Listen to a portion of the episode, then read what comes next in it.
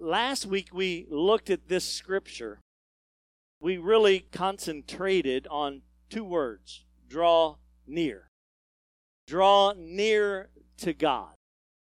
And the reason why we are able and still able to draw near to God is because of the blood of Jesus Christ. Aren't you thankful this morning for the blood of Jesus Christ? And, and we're able to enter and come boldly before the presence of God because of that better sacrifice of Jesus Christ. And so uh, that's important for us to understand. As a matter of fact, I will say that that is part one of what this scripture is about, but we also need part two of that. We're to draw near because He has made a way for us. Can I tell you that the Heavenly Father does not want you to stay away?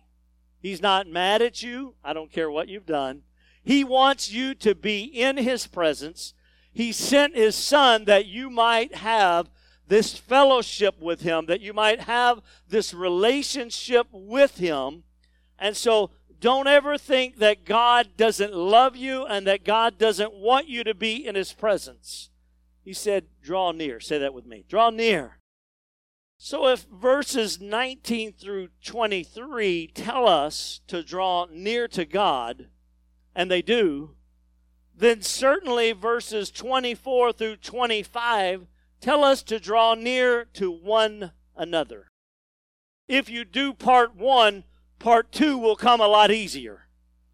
You see, there's just something about drawing near to God in His presence that will cause you to love your fellow Christian and consider them better than you would without his help. Amen? I would even say the closer you draw to God, then the closer that you can draw to your fellow Christian. it is God that gives us this ability to draw close to Him and to draw close to one another. He said, Draw near to me. And we're not to neglect either one of those things. Don't neglect drawing near to God. Don't neglect drawing near to God's people. The only way that we can draw near to each other is that we have first drawn near to God. It's Him that gives us that ability to come together and to stay together. Now, I know I've got a different personality. I'm a fairly likable guy. But that's not what draws you to this church. I'd like it if I was just super popular and that's the reason why you came, but that's not why you came. It shouldn't be anyway. You see, it's God that gives us the ability to come together and to stay together. For when we stay together, tremendous, amazing things are possible with God. It's only when we become fractured and we split apart from one another that God's will uh, doesn't come easily and, and that uh, uh, th- these things don't happen that God desires for my life, your life, and for the spreading of the kingdom and the gospel. You see, we're just better together. That's the truth. We're better together. Say that with me. We're better together. Look at your neighbor and say that. We're better together. Now, husbands, if you're mad at your wife, say it anyway. We're better together. Wives, if you're mad at your husband, say it anyway. We're better together. Children, if you're mad at mama or daddy, say it anyway. Because we're just simply better together. God has given us this thing of coming together in koinonia, in fellowship, and there is power in that. And when we come together and we draw near to God, it helps us to draw near to each other. Not only are we better together, but we're stronger together. We can do more together for the kingdom of God than we can do apart. And it is God that gives us this power to walk in unity. And then he blesses unity. Psalms tells us Blessed are those who uh, come together in unity, right? Uh, it, there's a power in unity. we accomplish more together in unity. I'm going to teach a little bit because uh, there is a word called synergy. How many have heard that? If you have ever worked in a workplace, especially like a factory or some setting like that, you have heard the word synergy. And what that is, it is when two people or two uh, organizations or two agents come together, they produce a combined effect that is greater than the sum of their separate effects. Pastor, you said a whole lot there. What is that saying? It's saying, when I work by myself, I can only accomplish this. When, I, when you work by yourself, you can only accomplish this.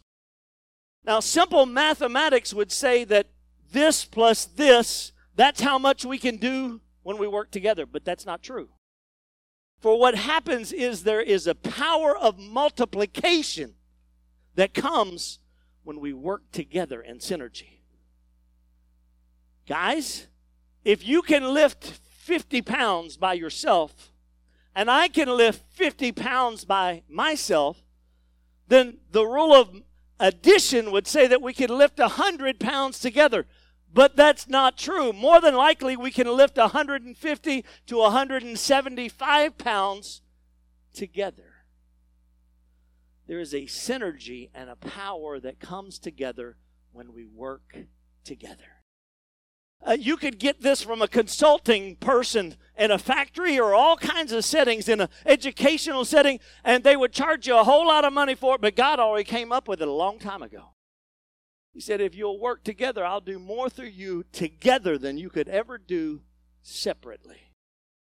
When we come together, there's a power and an anointing and a flow of God's Spirit that allows us to do more more together. We can do more together as a church with another church than we can do separately. Now, I know that's sometimes a foreign thought, but we ought to be working with other churches to help this community and to bless this community and to allow the power of God to touch people's lives together. Oh, it doesn't matter that I'm Pentecostal and they're uh, Baptist or as long as we believe that Jesus died on the cross for our sins and we can come together under some common beliefs and faiths, then we can work together. Can I get an amen? For we are the body of Christ. Not all hands, not all feet, unique in the distribution for the body, right? And when we we can work and accomplish more with another church. We can work and accomplish more together with another ministry because that's the way God designed this thing, right? Look at your neighbor and say, We got to work together. Now, why do we need to work together? Why? Not just to accomplish more, just for the sake of accomplishing more, but because there is something at stake here. You could work by yourself. And can I tell you, we have a tendency to do that. I'm going to step, I just get ready. I'm going to just pull your toes back because I'm going to step on some of your toes right now. Some of us, I'm going to include myself in this, think that we're just the bomb.com and we can do it all by ourselves better than if we put it, somebody else in there working with us. And it's not true. It's vain. It's actually sinful to think that because that's pride. It takes humility to work together. When we come together, there's a purpose and a reason that we come together to accomplish more for the kingdom of God because the day of the Lord is near. We don't have all the time in the world. Jesus is about to come and to split the eastern skies and come back for his church. And thus he says, you got to get it together, literally, and you've got to come together and you've got to work for the kingdom of God because you're running out of time. And it's imperative and important as many come to know Jesus as their Lord and Savior as possible. It's God's heart. It's God's desire. It's not just a, wish of God. It is a uh, the heart of God that we as His people would come together to do more for the kingdom of God. Can I tell you, there's an urgency about this. God's heart is for as many people to be saved as possible through combined efforts, combined ministry, and combined finances. God's kingdom and His word can be spread and it can grow. But we have an enemy. Can I get an amen? We have an enemy. And he does not want us to believe that Jesus could come at any time. He wants to whisper in your ear and say, The Lord's not coming back anytime soon. They've been saying that for years and decades. But what I want you to know that in uh, looking at the course of time, that the t- return of the Lord is imminent and that it literally there are souls that are hanging in the balance. We must, it is imperative. We have to come together in order for people to know and that the power of God would flow through us in unity, that they would be saved. It's not just a I wish of God, it's a command of God. Don't forsake assembling together. Consider one another. Think about one another. Look at your neighbor and say, I need you, and you need me. Say it. I need you, and you need me. You see how I got quiet? Because we don't like to say that. We want to think, I got this all together. I am the cat's pajama. I got it together. I, boy, that was old, wasn't it? Whew. I can do it. I'm smart. I'm intelligent. That's what the enemy would tell, tell you. But we are better together. We're better together. And it's imperative and it's crucial that we come together, especially in these last days. To what am I saying? Live like Jesus could come at any moment, any second, and we need to be ready and we need to be telling people about Jesus and loving on them and helping them to come into the kingdom of God. Can I get an amen? Now, let me tell you something. When you aren't here, you're missed. Not just because your seat isn't filled, but because you are a vital part of the kingdom of God and we simply do not function like we ought to function when you are not here. I love you. That's why I'm telling you this stuff. I'm not getting on you because you went and took a vacation last week. I applaud that. We need a vacation every once in a while. Just don't do it every week, right? We need to have an understanding of how vital we are to the kingdom of God. We are. When you're missing, there's something missing. We don't function like we ought to function when you're not here. God designed us to be together. The very first thing that God said was not good when was Adam was totally alone. Why? He was alone. There was he couldn't do as much without his helper, his helpmate, right? Look at your neighbor say, We're not designed to be alone.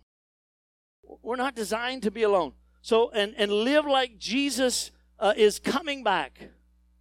Consider one another. What does that mean? Ponder, think about, check on them. This is mutual care and concern for one another. It's not just the pastor, it's not just the leaders checking on everybody, it's everybody checking on everybody.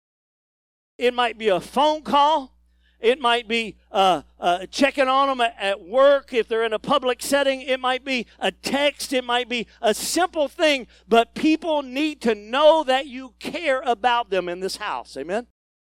Because we're a body, we're the bride of Christ. We're in unity and unison together, working the kingdom of God and, and blessing people. So people need to know that you care about them. Not just leaders and pastors, though they should certainly be doing that, but everybody. So, when's the last time you did that? And I'm not trying to bring condemnation. I'm tr- trying to bring us to this point of recognizing that it's important. When's the last time you called somebody? When's the last time you text somebody? When's the last time uh, you reached out to somebody? This passage says, Consider one another and stir up what? Stir up love and good works. Look at your neighbor and say, Stir it up. Stir it up. What does that mean? Now let's just get real, okay? There's some people it's just easier for us to love than others. We ought to be loving everybody, but some people just easier for us to love than others. So the ones that is a little bit harder, I'm not looking at nobody, okay? The ones that are a little harder to love, what has to happen? The Holy Spirit has to help us love one another. And it's that stirring of the Holy Spirit inside of us that helps us love one another. Everybody say, I love Pastor Bryan.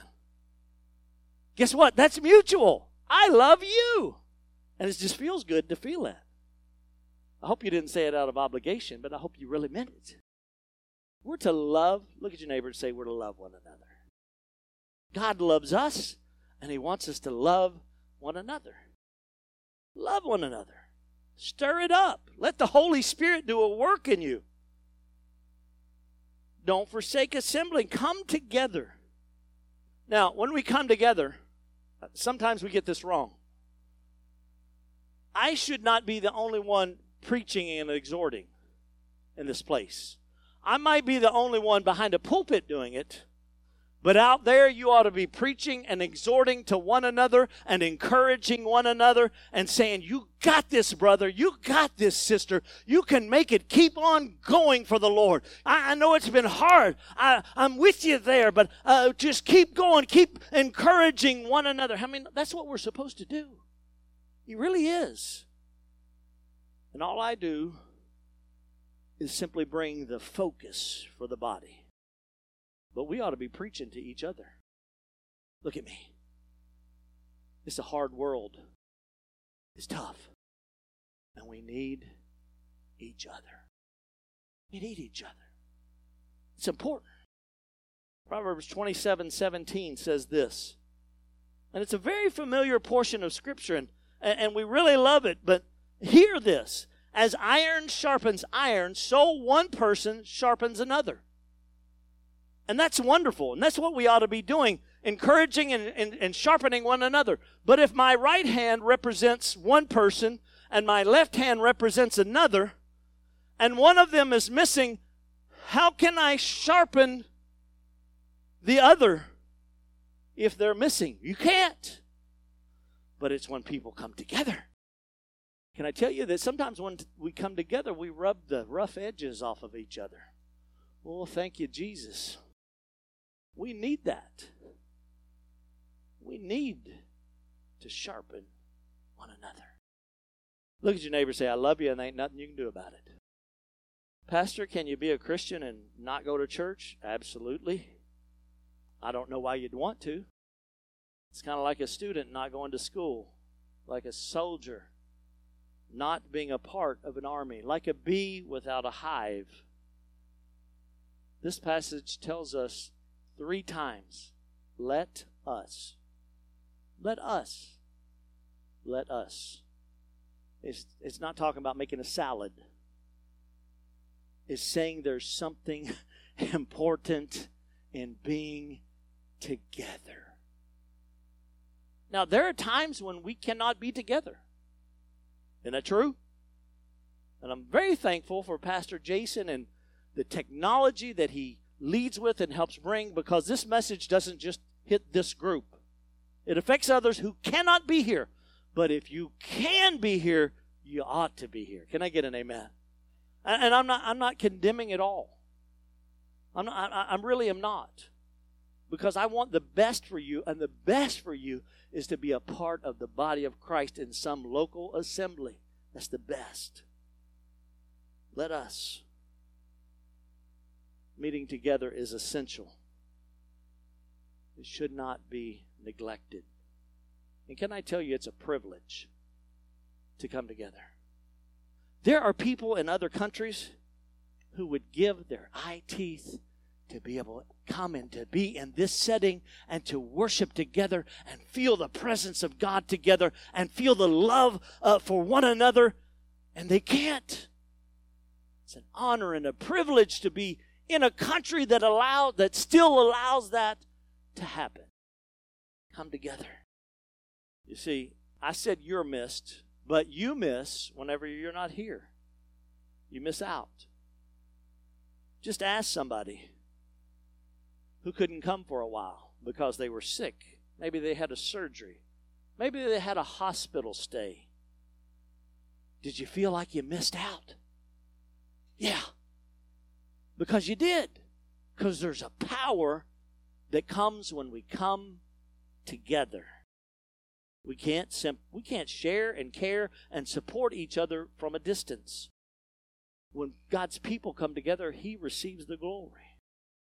Consider the book of Acts. I want to give you a new light on the book of Acts. Amazing things are happening. Miracles. The kingdom is growing. The word of God is spreading. Why? Two reasons. I'm going to pull them all together. Number one, the outpouring of the Holy Spirit, and people had drawn near to God. They said, God, I need you. I want you. Give me all that you can give me so that I can be a part of growing your kingdom. But it didn't stop there. It tells us they went from house to house, worshiping together, breaking of bread, fellowshipping with one another. They did not fail to assemble. You see, I appreciate you being here on Sunday mornings, and this is a crucial time for us to come together. But I want to tell you that there are other times that you could and should draw near to each other in different settings men's meetings, women's Bible studies, Bible studies on Wednesday nights, special get togethers and meals. All of those kinds of things are good for you. See, we have a tendency to say, I, I got this. I'll give the Lord Sunday, but I got the rest. You know what attitude that sends out to the Lord? Can I tell you that you are not a superwoman nor a superman? You're not. I can tell you that you need us. I can tell you that we need you. I can tell you that we all need each other. It's important for us to be together. Let me just share this. I really truly have a pastor's heart, I have a shepherd's heart. And I love people. And when I see this, it, it breaks my heart because it's exactly opposite of what it ought to be. When I see people struggling, and when I see people discouraged, and when I see people down and out, and they start start slipping further and further and further away from God, and in turn further and further away from God's people. When they need it the most. Why do we do that? I don't know. If I knew the answer to that question, I'd probably be writing a book. We need each other.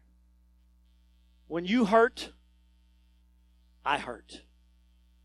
When you have a need, I have a need. When you feel lost, I feel lost. Look at your neighbor and say, We need each other. We need each other. One last thing don't go to church just when you feel like you need it. Go to church to encourage your fellow believers. Somebody here needs you. Go to church to bless somebody else. Go to church to work together. Go to church to receive something from God. Go to church to give something back to God. Look at your neighbor and say, Go to church. Why is that important? Look at this. I, I stole this from Facebook, but it's truth. The church is not a cruise ship. How many been on a cruise? I love it. I mean, you can't hardly set your glass of Diet Coke down until they said, Do you need another one, sir? Can I get you something else to eat like I really needed it? Would you like us to put this umbrella up for you? The church is not a cruise ship where just a handful of people are serving everyone else. The church is a battleship. It's all hands on deck. That's what I'm looking at this morning. All hands on deck. Everyone serving each other. And that's how the kingdom grows. Can I tell you it's irresistible? I've had people come into this church and say, Wow, Pastor, I've been in bigger churches. I've even heard better preaching. That don't help me none. I've had heard better music. Sorry, honey. But I've never felt love like I felt there. Because we're loving and considering and serving one another.